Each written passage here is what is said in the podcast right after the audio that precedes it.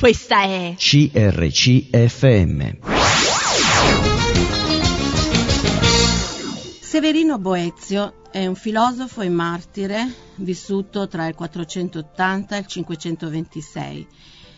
E lui ha scritto La consolazione della filosofia e l'occasione per scrivere questa cosa fu il suo imprigionamento e la sua condanna a morte.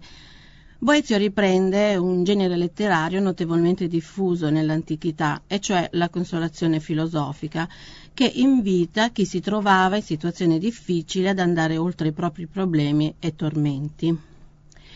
Sono due i personaggi fantastici che lo consolano in carcere, la filosofia e la fortuna.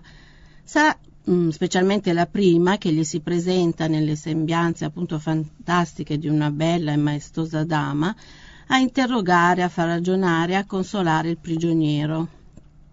A Boezio che si lamenta di essere stato condannato all'esilio per aver difeso l'innocenza dei senatori e per le falsità dette contro di lui, Filosofia risponde Condannato all'esilio? Nessuno può dirsi in esilio quando è con se stesso. Non mi impressiona l'aspetto del luogo in cui ti trovo, ma lo stato del tuo spirito. E quando si lamenta perché la fortuna lo ha abbandonato, dimenticando quello che aveva ottenuto, filosofia gli dice rimproverandolo. Invece di misurare quello che hai perduto, perché non consideri quello che ti è rimasto? Perché non confronti la, confronti la tua vita con quella degli altri? Voglio farti riflettere sul fatto che i veri beni sono fuori dal controllo di fortuna. La ricchezza, le cariche, la fama sono poi i veri beni?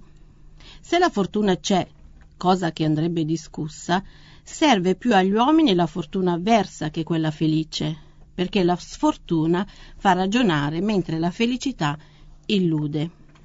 Poi è la filosofia a interrogarlo. Ma che cos'è la felicità?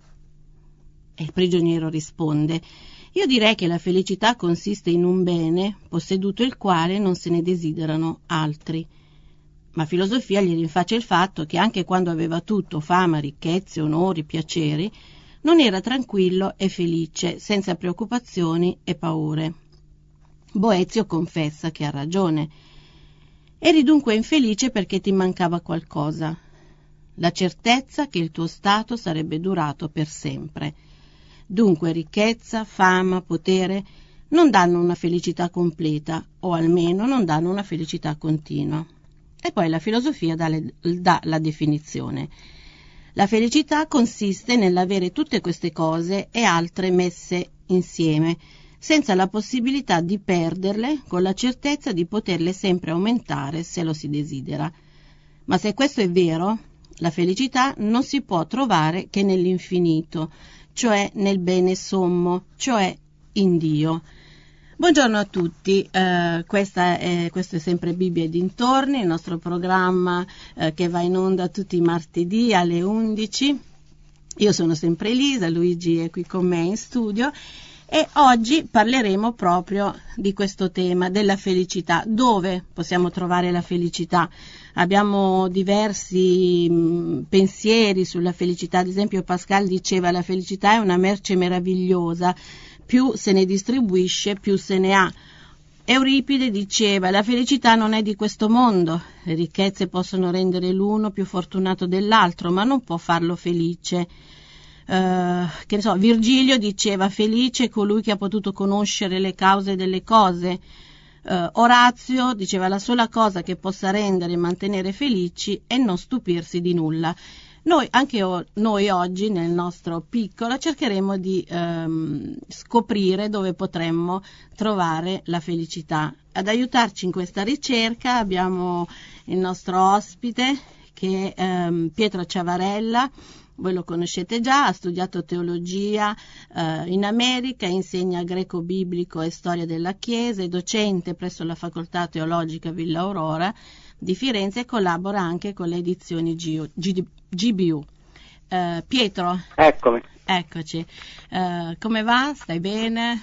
Sì, sì, sto un po' ben un po' raffreddato, ecco. però no, no, sto molto Grazie bene. di essere ancora con noi oggi. Eccoci. Allora, il tema della felicità appassiona insomma da sempre l'umanità, scrittori, poeti, filosofi, anche delle persone comuni E certo. ognuno si trova a pensare, a descrivere, a cercare insomma questo stato che potremmo definire di grazia, no? Mm-hmm. Sì, sicuramente ehm, già in partenza eh, possiamo notare che ci sono più parole, come dire, molto simili eh, per descrivere in qualche modo questo um, sentimento di benessere, si pensa alla beatitudine, alla gioia, alla felicità, le citazioni che tu con cui hai iniziato ovviamente ehm, affrontano la, la, felicità in senso molto profondo, no? come ehm, un, uh, sì, appunto una cosa molto profonda. Ovviamente eh, si può usare la parola felicità anche in modo, come dire, più eh, superficiale, se vogliamo. Io ho due figli che a volte non sono felici se io non faccio giocare eh, alla PlayStation, non so se mi spiego. Certo. Eh, per cui in sé, ehm, cioè già per quanto riguarda la, la, filologia, già proprio definire l'argomento, secondo me già, eh, sarebbe già un contributo importante eh, per la nostra conversazione. Credo che ehm, io mh, mm, ho, scherzavo in parte, però eh, sono raffreddato. Io ho, non sono una persona, come dire, eh, malaticcia, però ho, ogni tanto soffro da coleciste e poi altre cose e sinceramente se mi arriva una colica non felice. sono felice, no? Non sei felice. però ehm, credo che avremo modo di, eh, di vedere, di parlare del modo in cui ehm, c'è un concetto, come dire, più profondo, eh, che non è alla superficie della nostra mm. esistenza, che ehm, eh, fa sì che ci sia una gioia, una felicità, cioè che anche in circostanze difficili, ehm, cioè nonostante c'è la felicità, ovviamente di nuovo eh, non la felicità sempre della sposa eh, nel giorno del matrimonio, mm. quella è una felicità, come dire, eh, unica, mm-hmm. però quella stessa sposa, eh, affrontando le vicissitudini della vita, ehm, anche in momenti tristi può essere felice. Non so, se mi spiego, cominciamo già a capire che l'argomento è un po' paradossale. Cioè, secondo te eh, la felicità non dipende tanto dalle circostanze esterne? Ecco, la felicità sì, nel ah. senso profondo. Mm quanto possiamo dire dalla serenità dell'animo, che ne so io, ehm, qualcosa che sentiamo dentro? Assolutamente, mm. assolutamente. Eh, si pensa per esempio a, a um, casi biblici, eh, abbiamo eh, Sila e Paolo che sono in prigione, mm. Eh, erano stati flagellati, una cosa molto molto eh, dolorosa, una cosa molto infelice si potrebbe dire, e la Bibbia dice nel libro degli Atti, ad una certa ora, verso la mezzanotte, se mi ricordo bene, eh, lodavano il Signore. Sicuramente un, uh, un, segno, una manifestazione di gioia, di, di benessere, di, di, desiderio di eh, ringraziare Dio e per noi sembra una cosa, di primo acchito, sembra una cosa eh, impossibile. Come può una persona eh, ringraziare, lodare quando ha appena subito qualcosa di molto infelice. Eh, e qui incontriamo eh, questa realtà eh, biblica che in parte, secondo me, anche gli scrittori che hai citato all'inizio hanno cercato di, eh, di cogliere anche dal punto di vista, chiamiamolo pagano, che mm. la Bibbia spiega che c'è una felicità, una gioia eh, che sta sotto, intorno, come dire, al di sopra, al di sotto della, um, delle circostanze che ovviamente cambiano nella mhm. nostra uh-huh. vita. Poi ci sono anche diversi versetti biblici che eh, spiegano e um, descrivono un tipo di, non voglio dire formula, però mm. dei, dei passi mm. eh, per sì. essere felici, sì. per avere eh, la felicità. A questo proposito mi viene in mente il Salmo 1, no? che descrive certo. poi il prototipo dell'uomo felice, inizia dicendo beato l'uomo che non segue il consiglio degli empi e non indugia diciamo, sulla via dei peccatori. Sì, sì, sì. No, ma questo secondo me è un, come dire, mm, per certi versi un, un primo punto di rottura con um, il, la definizione come dire, più diffusa magari della felicità, perché secondo me se guardiamo la Bibbia vediamo punti di contatto con la concezione secolare, chiamiamola così, della felicità e punti di rottura. Qui sicuramente c'è un punto di eh, rottura mm. perché ehm, la Bibbia dice che eh, l'essere umano trova, questo potrebbe essere un tipo di riassunto, trova la somma felicità quando eh, si trova, quando si mette in armonia con Dio. Ehm, per cui nel, nel primo salmo, ehm, 1, si descrivono due vie, eh, la via del giusto e la via del malvagio. E qui il giusto è eh, appunto descritto come eh, colui che segue le vie del Signore. E questo è interessante perché spesso, in particolare diciamo ehm, nel XXI secolo, ma anche da, da tempo, ehm, la felicità dovrebbe essere accomunata in qualche modo alla, alla liberazione, all'emancipazione ehm, vista, eh, capite nel senso di, eh, di non essere eh, sottomesso a, a, qualche autorità o nessuna autorità. Io sono un uomo libero, io sono una donna libera eh, e questo mi rende felice. Invece, paradossalmente, la Bibbia dice che quando siamo, ovviamente gioiosamente, sottomessi al nostro Creatore, è lì dove sperimenteremo la maggiore felicità. Così sicuramente è un punto di eh, rottura mm. questo con eh, la concezione, diciamo, eh, della persona media mm. per quanto riguarda la felicità. Cioè, mi piace quando dice sarà come un albero piantato no? mm-hmm. lungo le rive di un fiume che darà poi frutto a, a suo tempo. Ecco, guarda anche la, l'illustrazione lì mm. eh, del giusto e della, diciamo, dell'ingiusto. Sì. Interessante proprio quello che eh, hai fatto presente perché ehm, si rifà anche a quell'idea di, di, cui si diceva prima, della profondità ehm, della felicità biblica, della felicità vera, eh, direi, e della superficialità ehm, della felicità, diciamo, ehm, non lo so, del, del mondo. Eh, cioè eh, la felicità del mondo è, è passeggera, eh, cioè se riesco a usare la PlayStation sono felice, se va via la luce cioè, mm. non sono più felice. Eh, sì, sì, per cui eh, anche la, la, metafora, le metafore che mm. il salmista impiega in quel salmo, in Salmo 1, ehm, ci avviano appunto ehm, a questa riflessione della differenza. Si, si, tratta di una cosa profonda rispetto a una cosa eh, superficiale, mm. pur eh, do, dovremmo ricordare, secondo me, che ovviamente ci sono punti di sovrapposizione. Ehm, noi eh, siamo felici quando, di nuovo, che ne so, il giorno del matrimonio, per dire che siamo credenti in Gesù Cristo o no, questo è un punto eh, d'incontro, però co- cosa succede eh, dopo eh, con la cerimonia? Uso l'esempio del matrimonio, potremmo, potremmo usare tanti altri esempi. Mm. Ehm, c'è qualcosa di, di passeggero che ehm, durerà se eh, è come quel, quell'albero piantato eh, proprio eh, profondamente, no? Piant- cioè piantato così non, non, veniamo piantati, non so se mi spiego, un gioco di parole. Ehm, cioè, se siamo radicati nella felicità di Dio, eh, la nostra felicità rimarrà. Se invece è una felicità eh, che dipende dal momento, che dipende dalle circostanze, è chiaro che se uno ha vissuto in questo mondo per più di 15 minuti eh, si rende conto che le circostanze della vita cambiano e non sono sempre a nostro favore. Certo. Eh, secondo te, rispetto alla cultura attuale, no? eh, quali ti sembrano proprio le illusioni di felicità o gli atteggiamenti proprio inadeguati, se così possiamo dire, per raggiungerla? Sì, sempre forse la questione del materialismo eh, po' siamo inondati, eh, travolti tutti, anche noi che cerchiamo di eh, rifarci alla Bibbia per, dire, le nostre eh, norme eh, morali, eccetera.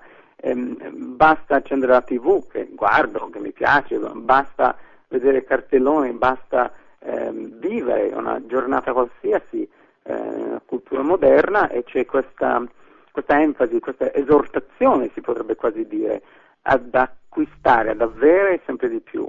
Eh, se ho più cose sarò più eh, felice.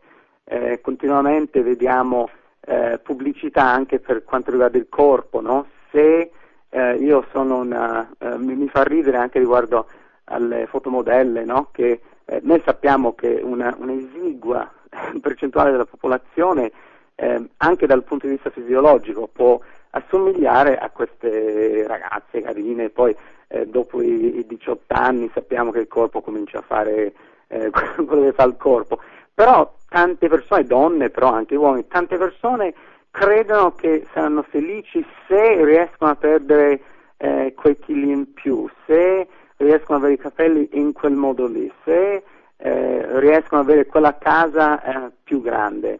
Eh, ovviamente se qualcuno vuole eh, prendere un chiletto in più è libero di farlo, però il punto è che questa non è eh, la formula della, eh, che mi porterà la felicità. Eh, I capelli in quell'altro modo non, non, mi daranno la felicità, perché di nuovo queste sono circostanze, sono cose, come dire, che potrebbero rendermi felice per un attimo, mm. però poi dovrei eh, cercarmi un'altra mm. acconciatura per rimanere nella metà. Cioè tu no? dici che non si basa sulla moralità o sulla spiritualità, ma eh, sull'emozione e sulla soddisfazione del momento. Sì, sulla, si, si, dice no, la gratificazione mm. immediata, che mm. eh, io devo, eh, devo sperimentare, devo sentire, devo avere questo piacere ora, in questo momento. E qui c'è una cosa interessante che eh, si potrebbe fare un paragone tra eh, come un bambino in genere affronta il mondo e come lo affronta invece un adulto. No? Mm. Eh, il bambino, eh, di nuovo, due ragazzi che, che, stanno crescendo ma sono ancora diciamo, nelle elementari e nelle medie, un bambino vuole subito, vuole avere la cosa subito, non, non sta lì tanto a ragionare, ma se eh, vado in edicola oggi, se compro le carte, se lo faccio tutti i giorni, tra poco eh, non ho più soldi. L'adulto pensa, forse eh, io vorrei avere una casa, per cui per pagare l'affitto, per pagare il mutuo, eh, non compro le carte, per dire, non compro le carte, ma devo eh, mettere da parte, no?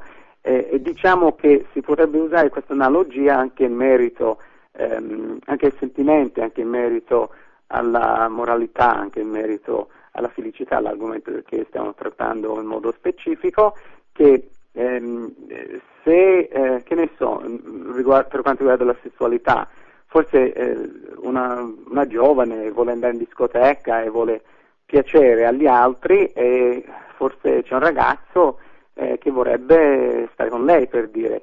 Ehm, cioè, forse lei pensa al, al, piacere di quel momento, non soltanto nel sesso, ma anche nel piacere a qualcun altro, però ovviamente poi ci sono implicazioni per atti di questo genere eh, che poi a lungo andare, andare non, non, portano alla felicità, per cui c'è tutta quella questione della gratificazione immediata eh, rispetto alla, al rimandare, no? rimandare per avere una cosa veramente buona. Mm per avere una cosa veramente ehm, di valore. Anche lì nel Salmo 1 ehm, è, è, difficile spesso, si va controcorrente eh, seguendo le vie del Signore, mm. però eh, a conti fatti eh, avremmo la felicità, saremmo mm. felici ehm, mettendoci in armonia con Dio. Ovviamente al momento a volte eh, non, eh, come dire, eh, non è la cosa più piacevole eh, però un bambino pensa al momento, un adulto, e poi si parla anche spiritualmente, no? uh-huh. un adulto pensa al, al quadro, organ, organicamente parlando, pa- pensa a tutto il quadro e non soltanto quella, quel momento certo. davanti a noi. Mm. Eh, preparando un po' questa trasmissione mi è venuto in mente anche l'Ecclesiaste, no? uh-huh. eh, quando lui diceva io ho detto in cuor mio andiamo, ti voglio mettere alla prova con la gioia e tu godrai il piacere. Eh, Ecclesiaste era un, un, re potente insomma, di Israele, non aveva avuto nessuna difficoltà a procurarsi tutto quello che desiderava, ad esempio i piaceri della tavola, ehm, nelle realizzazioni architettoniche, artistiche, soldi, donne, insomma tutto quello che poteva avere. Tutte queste cose piacevoli che mh, la vita poteva offrire, l'Ecclesiaste le ha ottenute. Mm. Però tutto quello che ha raggiunto, pochi versetti dopo, dice perciò ho odiato la vita, perché tutto quello che si fa sotto il sole mi è divenuto odioso, perché tutto è vanità, un correre dietro al vento. È un po'... Um, è, insomma, è tremendo pensare che eh, godere tutti questi possibili piaceri offerti dalla vita condurci, possa condurci a odiare la vita. Ci saremmo mm-hmm. aspettati il contrario, no? Ma, eh, si, si, sente di, di, questi racconti anche eh, di nuovo di persone che eh, sembrerebbero non abbiano nemmeno eh, problemi, limiti di nessun tipo. Qualcuno, si pensa per esempio a Paris Hilton, per esempio mi viene in mente questa ragazza ehm, che erediterà il patrimonio eh, immane dei genitori, no? degli alberghi Hilton. Eh, si vedono queste persone alla tv eh, che possono permettersi qualsiasi cosa, non voglio fare i nomi magari eh, nel contesto italiano, però ehm, non tanto tempo fa, non, qualche, sì, non tanto tempo fa c'era il figlio di un industriale importante che eh, era finito, non so, a fare la droga tutta la notte, poi con eh, prostitute, eccetera, eccetera, uno pensa, ma ehm, tutti i rischi che c'erano, tutti i rischi eh, ci, ci, potevano essere, e questa persona magari eh, con tanti privilegi, con tutti quei soldi, uno penserebbe che avrebbe fatto eh, scelte differenti, ma a volte viene la noia. Eddie Guerrero, per gli ascoltatori più giovani, un wrestler, no? C'è wrestling, ehm, che uno che hanno trovato un annetto fa in un albergo è morto di un'overdose a quanto pare. Questo aveva la fama, aveva i soldi a non finire e tutto quanto. Però diciamo che biblicamente ci si rende conto che eh, queste cose possono dare ehm, una certa soddisfazione, ma non possono saziarci, non possono ehm, colmare ehm, quel si può chiamare vuoto che c'è in noi che Dio solo può colmare, per cui alla fine ehm, è una grande vanità, si, si, si cerca di ehm, soddisfarci, si cerca di soddisfare, eh, però a conti fatti eh, rimane il vuoto, no? mm. eh, finché rimane, come dire, accesa la musica c'è la distrazione, c'è la, la soddisfazione del mondo, però torniamo poi a casa dopo il ballo e c'è quel uh, vuoto. È interessante che tu ehm, che proponi l'esempio dell'Ecclesiaste perché proprio alla fine, eh, mm. molto molto interessante, alla fine di questi 12 capitoli eh, leggiamo, eh, ascoltiamo dunque la conclusione di tutto il discorso, mm-hmm. così dopo tutta quella ricerca affannata, ehm, do, dopo quella um, ricerca in ogni ambito dell'esistenza, eh, cose anche buone, no? ha, ha fatto certo. anche eh, ha costruito delle cose, ha fatto indagini scientifiche, però alla fine dice, eh, il, la conclusione di tutto il discorso, temi Dio mm. e osserva i suoi comandamenti perché questo è tutto per l'uomo, questo mm. è tutto per l'essere umano. E poi si ritorna di nuovo a questo tema che ehm, leitmotiv, no? il mm. motivo che abbiamo proposto verso l'inizio della trasmissione è che eh, la nostra felicità maggiore, la vera felicità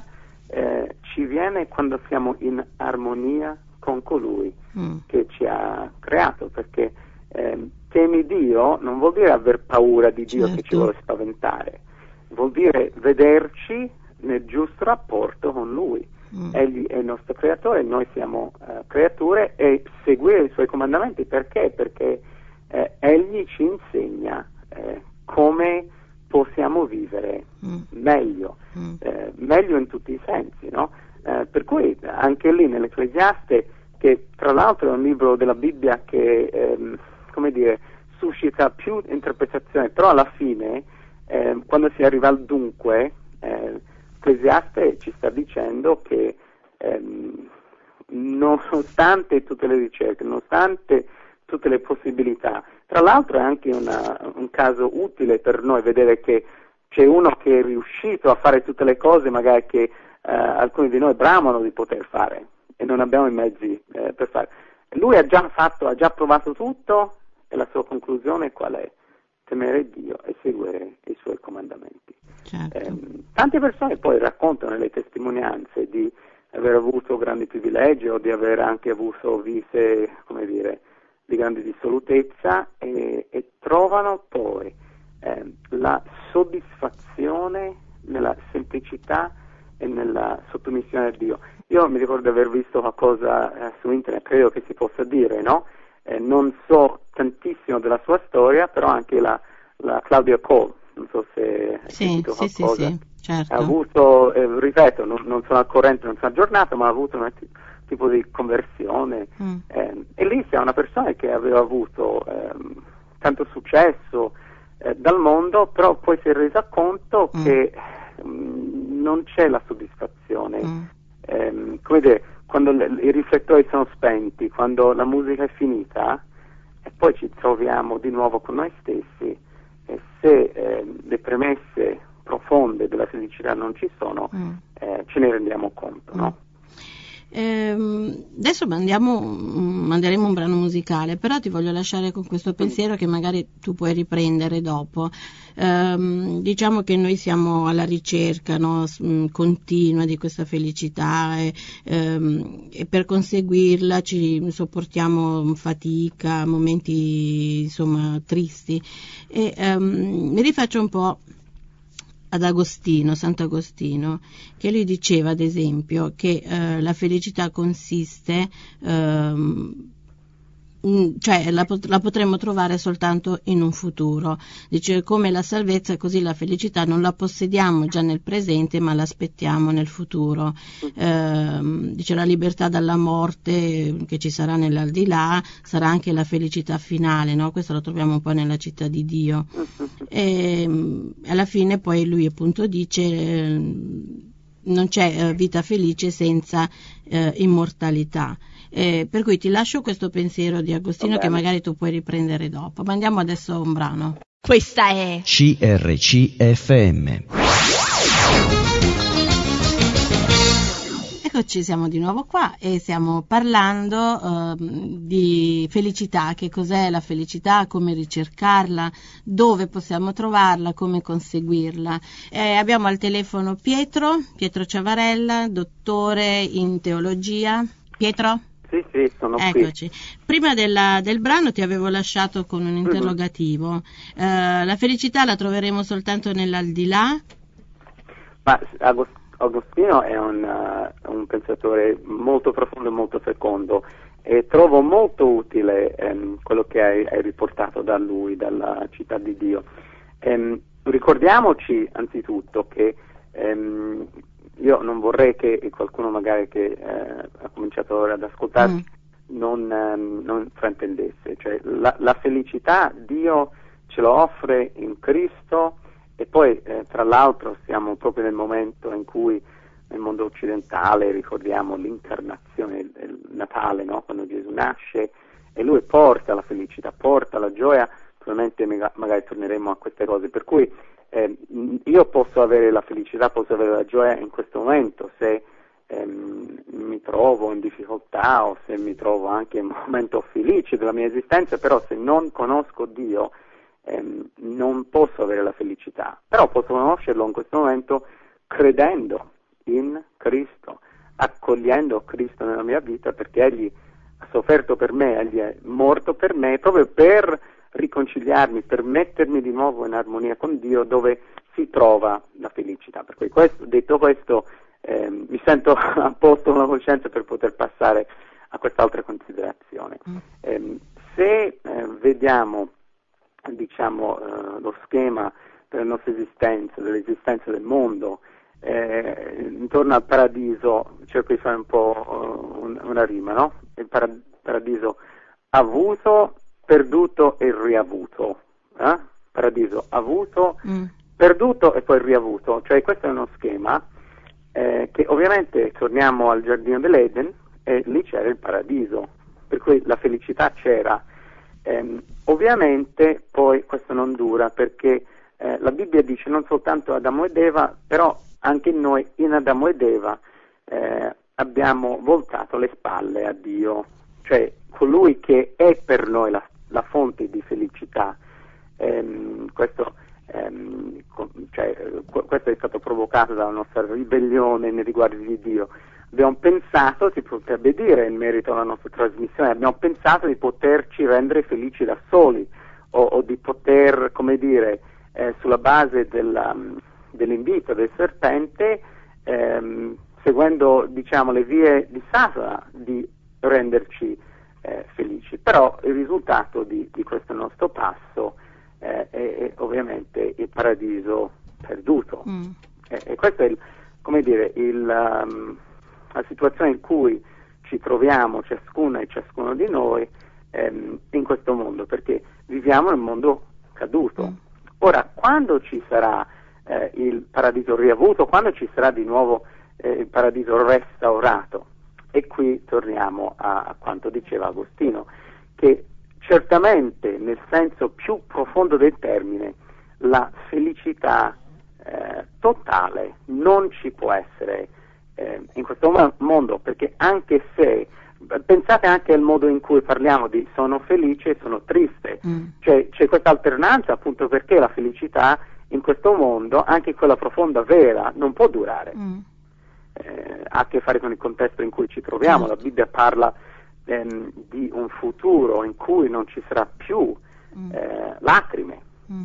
Come, come, può essere eh, felice, dico proprio di sentimento, una mamma che ha appena perso un bambino neonato. Certo. Lì ci sono le lacrime, no? E poi potremmo anche elencare tanti altri esempi. Per mm. cui ehm, la felicità, la vera felicità che sperimentiamo in questo mondo è sempre un tipo di, come dire, un pregusto, mm. è un'anticipazione eh, di quello che eh, sarà nostro eh, quando ci sarà questo paradiso riavuto, ci sarà questo paradiso ehm, restaurato. E, e, se pensiamo ehm, di nuovo a questo schema, il paradiso ehm, cosa aveva come elemento di fondo? Aveva la presenza di Dio. Mm. E poi, eh, per via della nostra ribellione, veniamo cacciati da, dall'Eden dove c'è, ehm, stiamo parlando nel senso assoluto, no? non c'è la presenza di Dio. Mm. Ora, se seguiamo il racconto biblico, Dio è presente ehm, con il suo popolo, eccetera, eccetera. Poi storicamente eh, Emanuele, Dio con noi, mm. eh, Cristo quando nasce, quando il figlio di Dio si incarna, eh, è presente con noi, ma di nuovo Gesù poi torna cielo. Mm. Ritornerà un giorno e stabilirà il suo regno, eccetera, eccetera. Poi avremo eh, un giorno il paradiso restaurato. Per cui tutto quello che c'è in questo mondo, compreso tutto quello che c'è in noi, eh, che non va, non ci sarà più mm. quando Dio restaurerà eh, il mondo, quando ci sarà di nuovo il paradiso. Mm. Per cui, come l'elemento di, di, fondo del paradiso eh, era la presenza di Dio, anche leggendo l'Apocalisse vedremo che la cosa di fondo nel, uh, lo chiamo eh, per rimanere nella metafora, mm. paradiso restaurato, mm. ci sarà la presenza di Dio. Mm. Dove è interessante l'Apocalisse de- dice non ci sarà bisogno di lampade, non ci sarà bisogno certo. di tempio perché il Signore Dio e l'agnello illumineranno. No? Mm. E, e, come mai non ci sarà più bisogno di un tempio? Perché il tempio è il luogo d'incontro mm. tra Dio e l'uomo. Mm. Però se Dio è presente, no, non c'è non c'è motivo di avere ciò che media la presenza mm. di Dio, per cui ehm, e poi si pensa anche a certe formulazioni teologiche molto felici, se posso usare questa battuta, eh, della, della, visione di Dio, no? mm. la, la, visione beatifica a volte si dice, mm. che non, non, stiamo parlando di cose come dire, sacramentali o qualcosa del genere, stiamo parlando di eh, il momento in cui noi che crediamo in Cristo ehm, non per merito nostro, ma per via del sacrificio di Cristo, noi vedremo Dio mm. faccia a mm. faccia. E questo è uguale al eh, sommo bene di cui tu hai parlato, non sto citando chi. Sì, ehm, sì. Questo è la somma felicità. Mm. E per cui qui concordo appieno con Agostino che nel senso profondo la vera, non la vera, ehm, la completa felicità non la possiamo avere mm. in questa esistenza, ma tanti, non so se ci va bene questa parola, tanti pregusti, tanti tante anticipazioni, certo. Sì, degli antipasti, insomma. Antipasti, appunto. Ecco. appunto. È un antipasto. Ascolta, Pietro, eh, domenica scorsa eh, il Papa, no? mm. nella, nella sua, nel discorso proprio introduttivo alla preghiera domenicale, che insomma sì. fa eh, tutte le domeniche, lui ha detto proprio questa frase. Eh, chi fa dalla felicità individuale un idolo da inseguire chiude il cuore alla vera gioia rappresentata da Dio. Possiamo essere d'accordo con lui? io non sono cattolico romano Neanch'io. con tante cose Ecco, non sono certo. d'accordo, però su questo Con questa- sotto- in questa frase, insomma. No, no, no, lo dico sorridendo anche. Eh, eh, sottoscrivo appieno. Mm. Eh, e questo è anche, ehm, come dire, ci ricorda una cosa molto interessante che ha detto un- uno scrittore della gioia, C.S. Lewis, forse era lui, ma credo, Sì. credo di sì, ha parlato del modo in cui eh, se cerchiamo di produrre la gioia, sicuramente non la produrremo Mm. che la gioia viene come prodotto di, eh, come dire, una vita vissuta, eh, ovviamente sottomessa a Dio, e anche per gli altri. Poi viene fuori da, da questa cosa la gioia. Se invece ci prefiggiamo eh, di produrre la gioia, non arriva, non cresce. Mm. Invece se eh, cerchiamo di eh, seguire le vie del Signore, Mm. che ovviamente Dio dice, di, eh, il- il- Gesù riassumendo i comandamenti dice no, eh, il primo amare Dio, secondo amare il prossimo. Mm. Per cui seguendo questa strada ci sarà poi la gioia. È una cosa interessante perché ci sono spesso le persone che hanno tutti i mezzi e le risorse a disposizione e sono, mamma mia, spesso, non sempre, eh, ma molto infelici, Mm. tristi, depresse. Mm. E invece eh, persone che danno se stesse, danno la propria vita agli altri, eh, te lo vedi nella Mm. faccia, nel loro Mm. volto. Sono persone ehm, soddisfatte, felici, gioiose. Eh, sì, sì, eh, concordo a- appieno che è il Mm. Papa stesso. Ecco. Ecco, un momento storico, sono Eh. d'accordo al 100% con quello che ha detto Joseph Ratzinger. Sì, anch'io. Ecco. Eh, un'altra cosa volevo dirti, sempre rifacendoci a- ad Agostino Sì, e ehm, vivendo il momento attuale, la vicinanza del Natale, che tutti si preparano a festeggiare, alcuni un po' più, in modo più, profondo, ma la maggior parte insomma in modo più superficiale. Agostino diceva svegliati uomo perché per te Dio si è fatto uomo. Bello. No? Ve- hai detto svegliati? Svegliati uomo. Svegliati, meglio ancora, non avevo capito. Svegliati, Svegli- eh, perché per te Dio si è fatto uomo, si è fatto come te.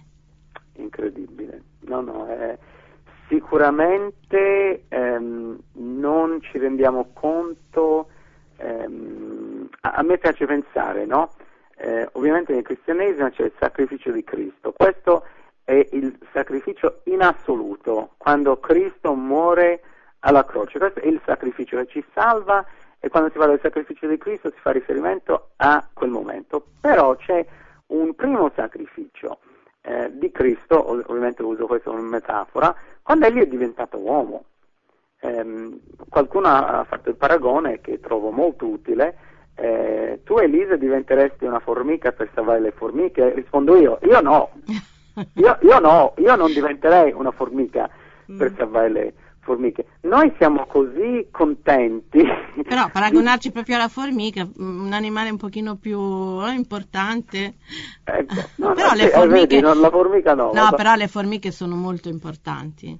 Certo, Mm. no, ma l'idea qual è? L'idea eh, è, è- è che Dio è onnisciente, Dio è onnipotente, Dio è onnipresente, no?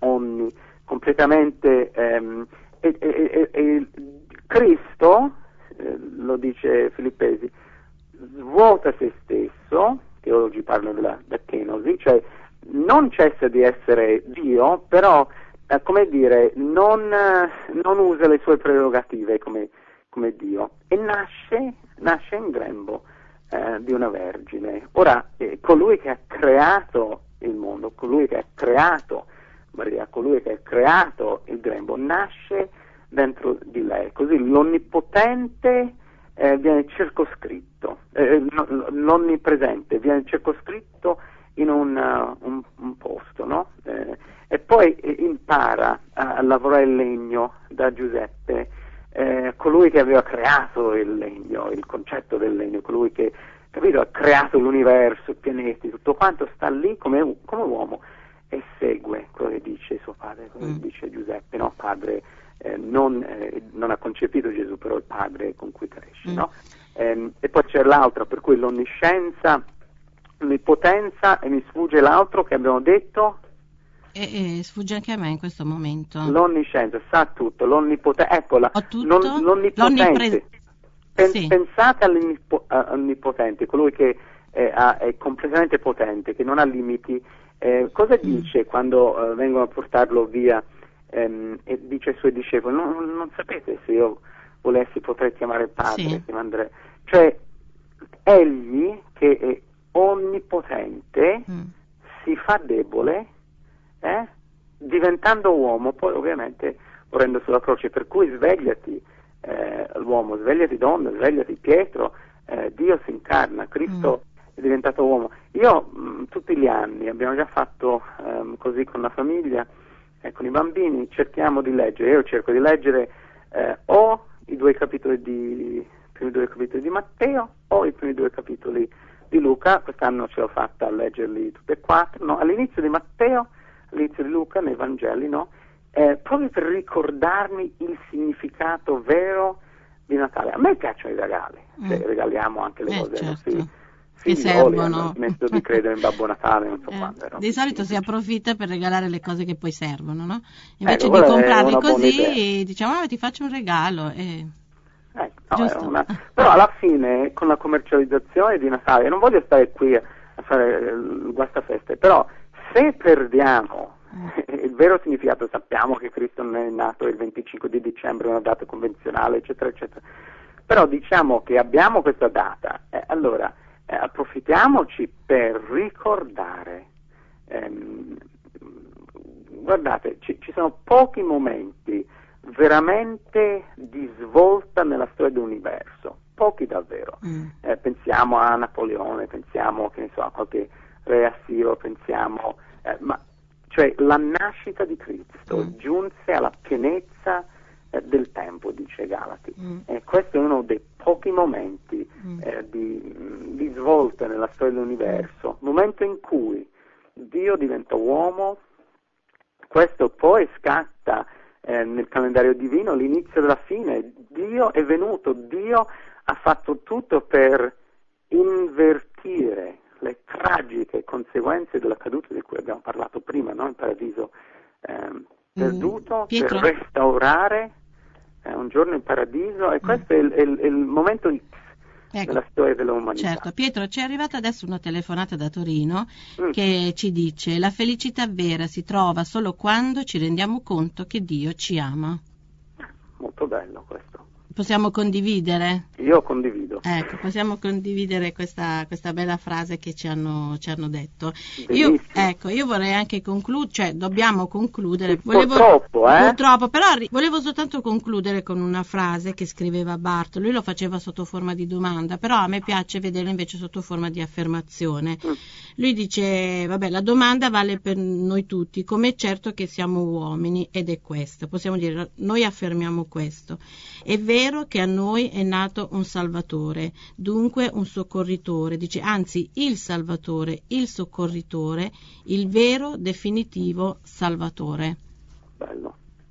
Anche con lui possiamo essere d'accordo. Certo, anche Ecco. con Bart eh, su certe cose non sono d'accordo, ma abbiamo trovato una- un punto di convergenza Mm. con il Papa e con Karl Ecco, Barth. è, è- è importante questa cosa, no? Ma, ma guarda, e, no- e non abbiamo tempo, però secondo me non è un caso, perché sulle questioni di fondo, Mm.